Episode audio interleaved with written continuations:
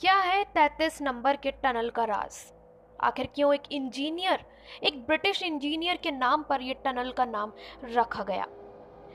Hi and hello, good evening, मैं हूँ RG Shilai और आप सुन रहे हैं Sunday stories only on radio Wafra.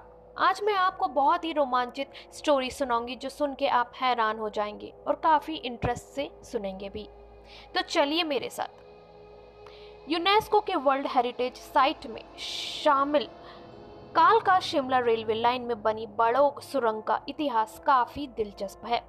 कालका से 41 किलोमीटर दूर आता है बड़ोग स्टेशन, जहां यह सुरंग है। बता दें कि 20वीं सदी में बनाई गई इस सुरंग का नाम ब्रिटिश इंजीनियर कर्नल बड़ोग के नाम पर पड़ा। इसके बनने के पीछे कर्नल बड़ोग की दुख भरी कहानी है, या कह लें इसमें कोई राज छुपा है। बड़ोग रेलवे स्टेशन के पास है बड़ोग सुरंग, जिसे सुरंग नंबर 33 भी कहते हैं। यह सुरंग हॉन्टेड प्लेसेस में शुमार है। यह दुनिया की सबसे सीधी सुरंग है, जिसे पार करने में ट्रेन 2.5 मिनट लेती है। इस सुरंग को बनाने की जिम्मेदारी ब्रिटिश कर्नल बड़ोग को दी गई थी।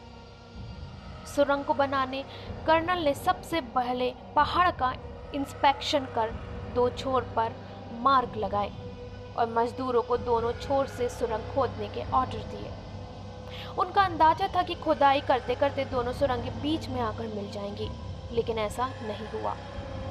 कर्नल बड़ोग की गलती ब्रिटिश सरकार को ठीक नहीं लगी और उन पर सरकार ने पैसे की बर्बादी करने पर 1 रुपये का जुर्माना लगा दिया।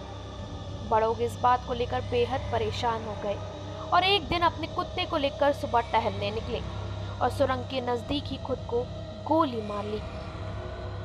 कर्नल बड़ोग की मौत के बाद 1900 में सुरंग पर H.S. हर्लिंगटन ने फिर से काम शुरू किया और 1903 में सुरंग पूरी तरह तैयार हो गई। ब्रिटिश सरकार ने सुरंग का नाम इंजीनियर के नाम से ही रखा, बड़ोग सुरंग। ऐसी कहानी प्रचलित है कि H.S. हर्लिंगटन की इस सुरंग का काम पूरा नहीं हो पा रहा था। आखिर क्यों नहीं हो पा रहा था? कहा जाता है कि इंजीनियर की मौत के बाद यह अप्रिय घटना होने लगी थी। कई लोगों को इंजीनियर की आत्मा भी दिखाई देने लगी। लोगों ने बाद में यह मंदिर और पूजा अर्चना करवाई, मगर इसके बावजूद कई लोग ऐसे हैं जो यह इंजीनियर के चिल्लाने की आवाज़ सुन चुके हैं।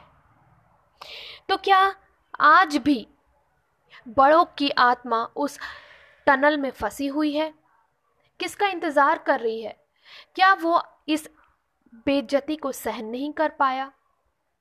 अगली स्टोरी सुनने के लिए सुनते रहिए रेडियो वाफ्रा।